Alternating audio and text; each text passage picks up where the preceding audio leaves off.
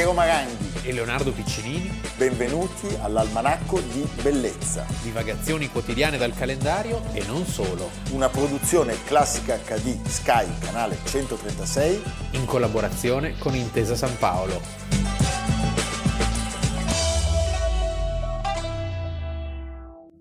Almanacco di Bellezza 16 settembre. Questa è una televisione che pratica uno spudorato nepotismo e quindi noi oggi facciamo gli auguri a Maddalena. Ah, senza dire il nome e cognome. No, Maddalena. Maddalena. Maddalena. Oggi è il compleanno di Maddalena. Tanti auguri, Maddalena. Brava Maddalena. Bravissima, bravissima. Senti Leonardo, allora... Tanto inizi- cara. Tanto cara. Iniziamo con una frase. Non è il cemento, non è il legno, non è la pietra, non è l'acciaio, non è il vetro. Il materiale più resistente nell'edilizia è l'arte. Un filmato. Si vous permettez, les autres villes ont, comme Paris, une grande fleuve, comme Paris, comme Rome, comme Firenze, comme Turin. Ont des collines comme Rome, comme Florence, comme Turin, ou bien ont la mer comme Gênes, et Naples a la mer, les îles et le Vésuve encore. Et alors Dieu a beaucoup aidé la beauté de ces villes-là. Mais pour nous, de Milan, Dieu n'a rien fait. Rien. Alors, c'est à nous à faire que Milan devienne une belle ville. C'est une affaire de création. Voilà pourquoi les architectes, qui aiment énormément Milan, comme tous les Milanais, ne font que souhaiter la possibilité d'une, de réaliser, de créer une belle ville. Puis sans eux et sans les Milanais, Dieu est absent. Il 16 settembre del 1979, 42 anni fa, moriva uno dei nostri architetti, designer più importanti e anche Nascevo io dieci giorni dieci prima. giorni prima nascevi tu, quindi c'è Una stato- staffetta, C'è stata una staffetta, c'è sempre questa compensazione, questa livella. Solo la storia lo dirà. solo la storia lo dirà, noi stiamo parlando di Giovanni Ponti, Gio Ponti, Sì. il padre, tra le altre cose, del Pirellone. In questo filmato che avete visto, lui stava proprio parlando di quell'edificio, anche se del Pirellone bisogna sempre parlare di ponti e di nervi. Sì, anche- anzi, a volte è più citato Nervi di Ponti sul Pirellone, perché Nervi era- è più legato a, questi- a queste sfide, alla Sfide, statica, esatto. no? E a Ponti, tra l'altro, il soprannome Pirellone che fu dato dai milanesi non piaceva, eh, quell'one dava un senso di, di pesantezza che era esattamente l'opposto di quello che lui Sembra voleva. pise- pisellone, sembra. No, ma poi posso dirti una cosa, in effetti del Pirellone si possono dire tante cose, certamente non direi che trasmette un senso di pesantezza, anzi, tutt'altro. Tant'è che è un raro caso di grattacielo isolato che non stona, perché sai che il grattacielo isolato fa sempre l'effetto Certo. torre di Riccione, sai quando vai a Riccione che c'è la torre...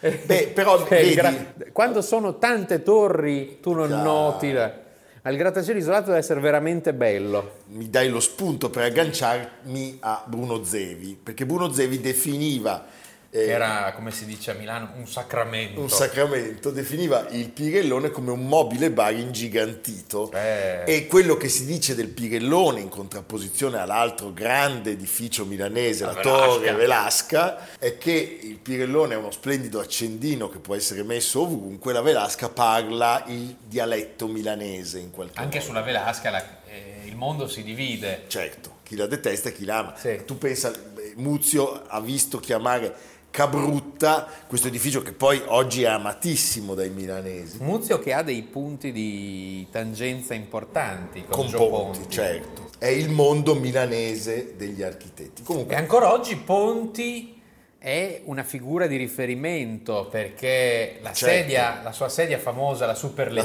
superleggera, no? Una- ispirandosi alle chiavarine. Eh, ma pensa che l'ultimo salone del mobile è stato intitolato Super Salone Per e omaggio. Boeri ha, ha omaggiato la superleggera. Beh, la superleggera, pensate, pesa 1 kg e 700 grammi ed è ispirata alle chiavarine Esatto. della città natale di Ponti. della sua famiglia, sì. della sua famiglia. Lui era nato il 18 novembre del 1891. Si è laureato al Politecnico nel 1921. 21. Ormai il Politecnico era appena nato, cioè uno Certo. dei, dei primi, erano in pochissimi tra l'altro. Molto interessante sentire i racconti per chi ce l'ha fatta in tempo, come Certo. me ad esempio, come te, di quelli Beh, dei grandi che dicevano eravamo in Sì, sì, quei sì. 20 architetti che 20 uscivano, no? architetti. Erano gli anni quelli di un gusto ancora imperante, nonostante fosse finita la prima guerra mondiale, della secessione viennese. Il preside era Gaetano Moretti, proprio citi la, la secessione viennese e, e pensiamo come dire, a certe sue architetture. Sì, ma soprattutto questa attenzione nuova per eh, il rinnovamento che appunto ha un'onda lunga nel campo delle arti decorative, dei mobili. Eh, lui lavora famosissime le opere che realizza per la Richard Ginori. per la Richard Ginori. Lì è veramente un colpo fulminante quello, perché lui per 15 anni, dal, dal 23 al 38, disegna, rinnova nella tradizione Sì, le porcellane, le ceramiche della Richard Ginori e ha un successo planetario, tant'è che ancora oggi le vedi produrre. Anzi, un, un recente rilancio della Richard Ginori che ha avuto molte traversie e molti rovesci negli anni, ha proprio poggiato sul disegno di ponti per rilanciarsi ancora una volta. Questo giocare con l'eredità classica, Certo. eh, deco, è la stessa cosa che poi lui fa in architettura, perché la casa di via Randaccio del Che è que- 25, Quella che lui con- costruisce per la sua famiglia, e Esatto. che ancora con Emilio Lancia gioca con eh, tutte le decorazioni possibili, un Certo. po' come fa appunto Muzio con la Cabrutta. con, con la cabrutta. E Ecco, gioca in modo ironico con eh, eh, tutto, tutto il linguaggio, il lessico Certo. dell'architettura tradizionale. Importante la citazione fatta da Leonardo Emilio Lancia perché Ponti ha anche la fortuna di partire benissimo, cioè lui entra, grazie ai suoi talenti evidentemente, nello studio di Mino Fiocchi, grandissimo architetto lecchese. Noi a Milano conosciamo per esempio quell'edificio bellissimo vicino alla sinagoga progettato da lui. Anche la casa di via Cernaia. la casa di via Cernaia e poi la bellissima villa Falk che c'è sempre a Milano in via Rovani, di fianco alla casa Borgletti Berlusconi. E eh, insieme a Lancia lui lascia dei segni evidenti dello stile che di- definirei quasi più lanciano in alcuni casi, penso per esempio a via San Vittore, e poi però a un certo punto Ponti emerge e lì forse il loro ultimo lavoro È la torre. è la torre Rasini La- la torre con l'edificio Rasini- basso di fianco, Sì. due materiali completamente diversi, è il momento in cui Ponti si sgancia. Sì, e, e anche lì la Torre Rasini al parco, che è eh, lussuosissimo compromesso tra modernità tecnica e tradizione. Tradizione nel senso che ci sono veramente, eh, e, e lusso, perché ci sono, eh, sulla cima della torre c'è come una villa Certo. eh, riprodotta, solo che sei a non so quanti metri di altezza. Stupendo. Tra l'altro E- è una vista pazzesca da quella torre. Eh, certo. Una vista pazzesca. Ecco, diciamo che un edificio che secondo me è meritevole di essere raccontato perché è splendido è il lavoro che lui fa per la Montecatini Vabbè, certo. negli anni 30. Quello è forse la sua creazione più importante per il- lo storico dell'architettura. Cioè, non- Mi dà sempre una certa vertigine. Sì, e poi soprattutto è un edificio che non invecchia mai. ne- Bellissimo. non- sembra, Tanto- sembra fatto, cioè potre- potresti Sì, dire, sì. questo l'hanno fatto nel dopoguerra. Tanto è datato invece quello che poi lui rifà lì di fianco negli anni Sì, 60. sì, sì, il Palazzo di Montecatini, che è una delle più belle creazioni degli anni 30, rivestimento in marmo cipollino, che si chiama cipollino perché appunto ha delle striature Certo. con eh, degli strati sovrapposti e grande tecnologia, impianti meccanizzati, condizionamento d'aria, cioè delle, delle novità per quegli anni. Quindi lui diciamo passa da un recupero della classicità al razionalismo più puro, Più puro, come sì. il Palazzo della Montecatini. Realizza degli edifici che sono ancora parte integrante del contesto del, del panorama milanese, come ad esempio il monumento ai caduti Sì, lì a Sant'Ambrogio, ci- ci sono un po' di- insieme sì, a un gruppo, sì, però lui è, gruppo, è- è il certo. leader. E poi l'attività di critico eh, di amante dell'architettura viene fondata questa rivista che ancora oggi ha vita. eh, con l'editore. Con l'editore Mazzocchi. Mazzocchi Domus. L'editore Domus. Mazzocchi, per intenderci, poi è quello che avrebbe fatto quattro ruote. Capisci che intuito che meraviglioso. Intuito. Domus eh, viene fondato nel 1928. Lui ne sarà direttore fino al 1940 e ancora dal 48 al 78, pensa 30 anni di direzione. E ancora oggi, appunto, questo è l'ultimo numero, il numero di settembre, dove c'è una serie di, di straordinarie architetture mh, museali di mezzo mondo. Cioè sono, sono, riviste questa, Casabella, che invito a, a, comprare perché veramente hai...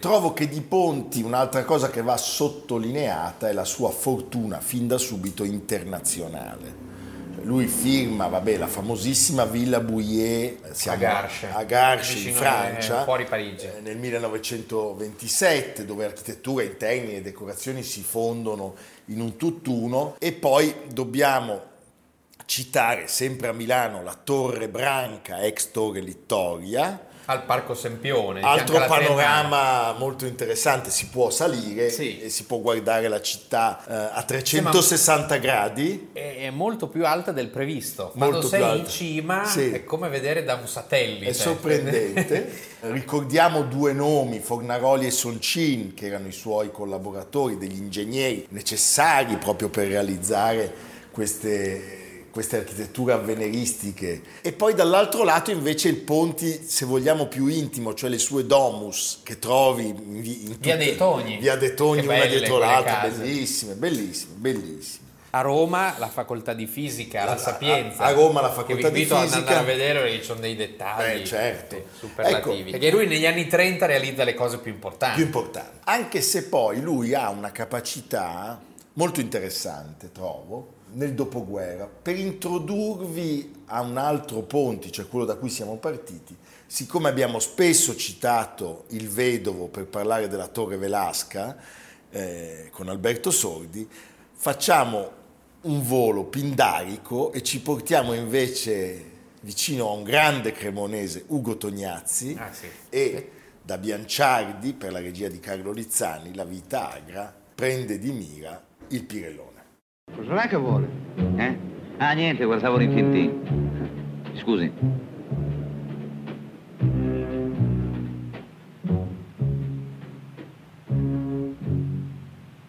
Insomma, non mi vuol dire qual è questa sorpresa? Se ha la bontà di aspettare 5 secondi. Eh. Meno 5, 4, 3, 2, 1.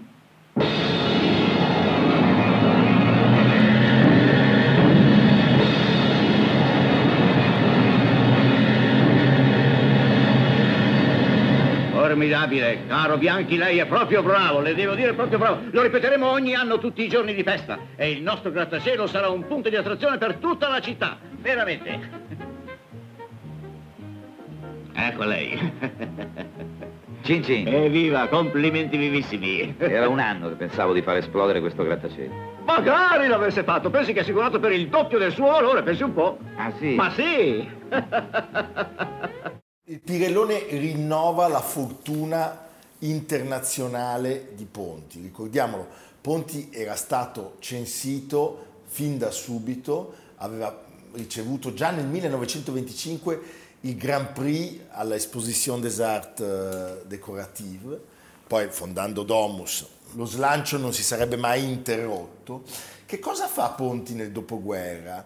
Secondo me Ponti nel dopoguerra esaspera un desiderio di modernità per non passare mai di moda in qualche modo. E lo fa bene. Però. E lo fa molto bene in alcuni casi, con esiti un po' più incerti, ah, lasciami ecco. dire. Sono quelli che non nominiamo. Beh, diciamo quelle chiese ah, sì, di via sì. Paolo Giovio, per esempio, quelle mattonelle che lui mette ormai dappertutto a un certo punto, però ancora ci sono degli esiti interessanti. Per esempio, io ho avuto modo di frequentare lungamente perché ci abitava un, milanese lui, eh, un caro amico, la casa di Viadezza, che è la seconda realizzata la seconda, per la famiglia, per la famiglia dove c'era lo studio, tra l'altro, con questi colori assurdi. Io, il giallo canarino dell'ascensore, dell'ingresso era una cosa Però è una casa molto interessante, Molto, se, se ci cammini. Beh, insomma, Gio Poi Ponte, tutte le architetture in America Latina, a Teheran. a Teheran, a Caracas. Ecco, io volevo a proposito del Pirellone ricordare che c'è una mostra.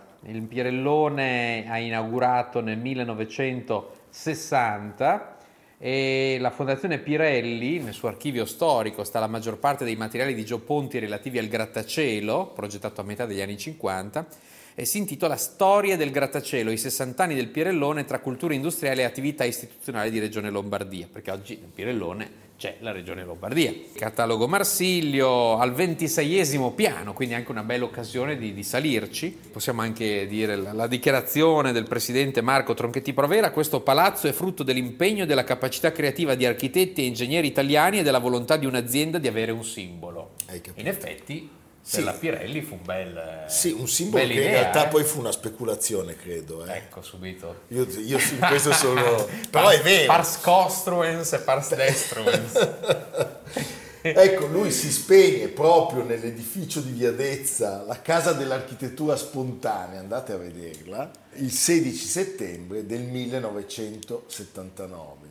Di Gio Ponti non solo Milano è piena di segni e di Gio Ponti non solo le case dei milanesi, ma le case di tutto il mondo sono piene di arredi, perché a differenza di tutti i colleghi di quel periodo, lui capì anche la forza del multiplo. Ah, non c'è dubbio. Eh, beh, appunto, abbiamo citato la superleggera che è più diffusa di così. Tra l'altro viene con- si continua a produrre. Ma certo, si continua a produrre. Molteni. Chapeau, chapeau veramente a Gio Ponti, eh? Evviva!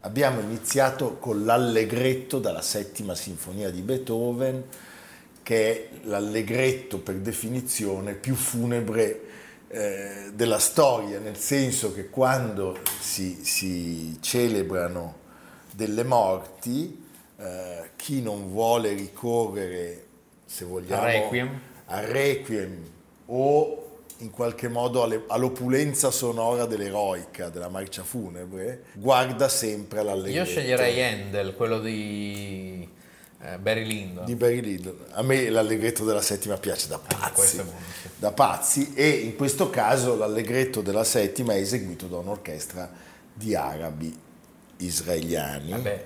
diretto da Daniel Barenboim perché nel giugno del 1982 noi sappiamo che l'esercito israeliano dà via all'assedio di Beirut accerchiando 15.000 combattenti palestinesi dell'OLP, libanesi e siriani. Inizia un estenuante pantano del Libano, no? pantano del Libano, inizia un'estenuante trattativa dove Israele non è solo. No. Cioè Israele conta intanto sul presidente Gemayel. Bashir film bellissimo che vi consiglio di vedere, un film d'animazione, il Valzer con Bashir. Ma meraviglioso. Che racconta come questa figura, che era quasi un monarca, adorato dai suoi combattenti, Cristiani. i falangisti libanesi, che erano dei, dei cristiani maroniti, e sono i protagonisti questi della violenza cieca di cui parliamo oggi, cioè del caso di Sabra e Shatila, Shatila, che è uno dei, dei nervi scoperti ancora oggi della democrazia palestinese. Ci furono grandissime polemiche, oggi tendiamo a dimenticare questo momento, ma anche gli ebrei in giro per il mondo furono oggetto di grandi... Io mi ricordo la- la- l'amica Alessandra Di Castro, racconta che lei era al liceo, questa cosa di Sabra e Shatila, cioè tu eri ebreo, eri visto, eri visto come Eh, Sì, la quinta colonna di questo... Ma certo, noi raccontiamo questa vicenda che ha una, una conclusione drammatica. Drammatica. L'ONU definisce genocidio l'episodio di Sabra e Shatila, quindi siamo, Che erano dei campi, cioè dei campi delle sorte di favelas. sì, siamo a 37 anni dalla fine della seconda guerra mondiale. Sì. Eh, E quindi sì. È eh, una cosa incredibile, terribile. Che cosa accade? Accade che c'è un lunghissimo negoziato per permettere ai miliziani dell'OLP di lasciare la zona, dove Israele eh, lascia le più ampie garanzie, il governo è Begin se non sbaglio, Sì. il ministro della guerra è Ariel Sharon. Nel settembre 82 c'è una sorta di trattativa tra USA e Israele dal titolo Pace in Galilea e quindi dice noi ci ritiriamo tranquillamente. Tranquillamente gli israeliani sostengono che i miliziani dell'OLP siano invece ancora presenti nel territorio, circondano i campi di- dei profughi con dei cecchini con l'ordine di non entrare e non uscire e poi a un certo punto c'è la degenerazione perché? Perché Gemayel viene assassinato Il 14 settembre il 14 settembre in un attentato ordito dai siriani probabilmente e dai palestinesi. Sì, e questa cosa genera chiaramente una follia di vendetta di questi che adoravano. Questo Gemayel era considerato, cioè giravano, lo fa bene, vedere bene il film, eh, giravano con eh, le medagliette al collo, gli orologi, le bandiere, col vo- il suo volto, era un leader carismatico pazzesco e Elio Beika che, com- che comandava eh, i falangisti lancia questa sorta di pogrom, Sì, possiamo dire. questo accade. Si arriverà alle fosse comuni, massacri, gambe spaccate, pance delle donne incinte che vengono aperte, delle No, cose di, di una- inaudita, Sì, sì, inaudita. corpi di bambini ingiuriati. C'è un libro molto bello che vi consiglio di leggere di Jean Genet, Quattro ore a Shatila. E tutto questo sotto gli occhi dei carri armati e delle forze armate israeliane che a un certo punto poi finito il massacro mente- dicono stop, Sì, ormai è finito. eh, Ormai è finito. Sì. Mi fa venire in mente i prussiani che guardano alla, alla soppressione della comune di Parigi. Sì.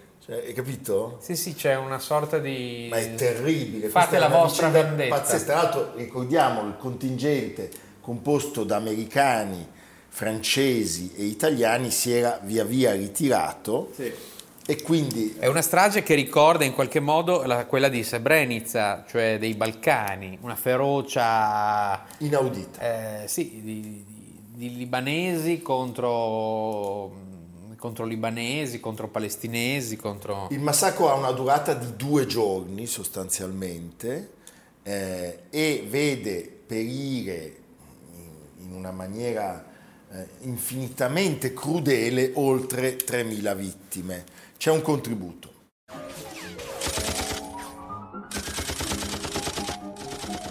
Può essere durato un minuto o un'eternità. Fatto sta che vedo Frankel in mezzo alla strada mentre gli piove addosso una miriade di pallottole. E invece di correre dall'altra parte, si mette a ballare in una sorta di trance. Impreca contro i cecchini, li sfida, come se avesse intenzione di restare lì per sempre, a ballare il valzer tra i proiettili, sotto gli immensi manifesti che ritraggono Bashir Gemayel. Intanto a 200 metri di distanza, i seguaci del presidente assassinato stanno preparando la vendetta. Il massacro di Sabra e Shatila. Partiamo alle 6 del mattino del 16 settembre, quindi oggi fino alle 8 del mattino del 18 settembre dell'anno 1982. Sì, la responsabilità è di questo Obeica, è lui che dà l'ordine, tra l'altro ci c'era code di vendette contro vendette, nel 2002 a 20 anni da questo episodio morirà in un attentato, però la, la, la, la responsabilità indiretta è anche di Beghin e soprattutto, e soprattutto di del ministro della difesa Tant'è che Ariel poi Sharon. è proprio sono gli elettori israeliani, l'opinione pubblica israeliana che incomincia Beh, certo. anch'essa a dire non è possibile, tant'è che Sharon è costretto a dimettersi da ministro della difesa. Beh, ma sì, perché poi Israele rabbrividisce davanti a una cosa così, ma anche lo stesso regista di Walzer con Bashir, Ari Folman, famiglia di ebrei polacchi sopravvissuta ad Auschwitz. Cioè, come puoi Sì, con, certo. questo, con questo retroterra alle spalle consentire una roba del genere? E l'Assemblea Generale delle Nazioni Unite, come vi abbiamo raccontato, solo tre mesi dopo, siamo nel dicembre dell'82, definisce il massacro un atto di genocidio. We came here to fight and destroy the terrorist organizations that have been killing and murdering our people for years and years. That is our goal here. Once we'll finish it, we'll move immediately back. We don't have inter- any interest whatsoever to stay here, not our country. We don't need even one square inch of this country. Senti Leonardo, 16 settembre dove andiamo? Domani, venerdì 17 settembre, inaugura a Modena un, così, un, un ricordo, chiamarla mostra è un ricordo, una suggestione su uno dei grandi eroi dimenticati, come, pa- come tanta parte della nostra storia, del risorgimento, Ciro Menotti, la carboneria, 1831, un personaggio emblematico, un padre del risorgimento, Garibaldi chiamerà suo figlio Menotti e presso la galleria dell'amico Pietro Cantore una serie di ricordi di quel momento, bandiere, i duchi, gli antiduchi, duchesse, rivoltosi, di tutto di più. Viene anche Piero. Se, volete, anche se volete io. vedere Piero, Cioè, domani siamo insieme a Modena. se avete delle domande da rivolgere a Piero, delle No, io petizioni, domani posso solo aprire delle bottiglie di Lambrusco. e Ricordando, quelle ci saranno. ricordando Ciro Menotti dove esattamente? A Modena in via Farini, i nomi non sono mai a Ore, caso. mai a caso. Sì, ore 19. Ore 19, vo- noi vi aspettiamo, venite Sì. numerosi Sì. perché Leonardo ed io saremo lì. È così, è un fatto. Evviva, a domani. A domani. Almanacco di bellezza a cura di Piero Maranghi e Leonardo Piccini. Con Lucia Simioni, Samantha Chiodini, Silvia Corbetta, Jacopo Ghilardotti, Paolo Faroni, Stefano Puppini. Realizzato da Amerigo Daveri, Domenico Catano, Luigi Consolandi, Simone Manganello, Valentino Puppini. Una produzione classica HD, Sky Canale 136 in collaborazione con Intesa San Paolo.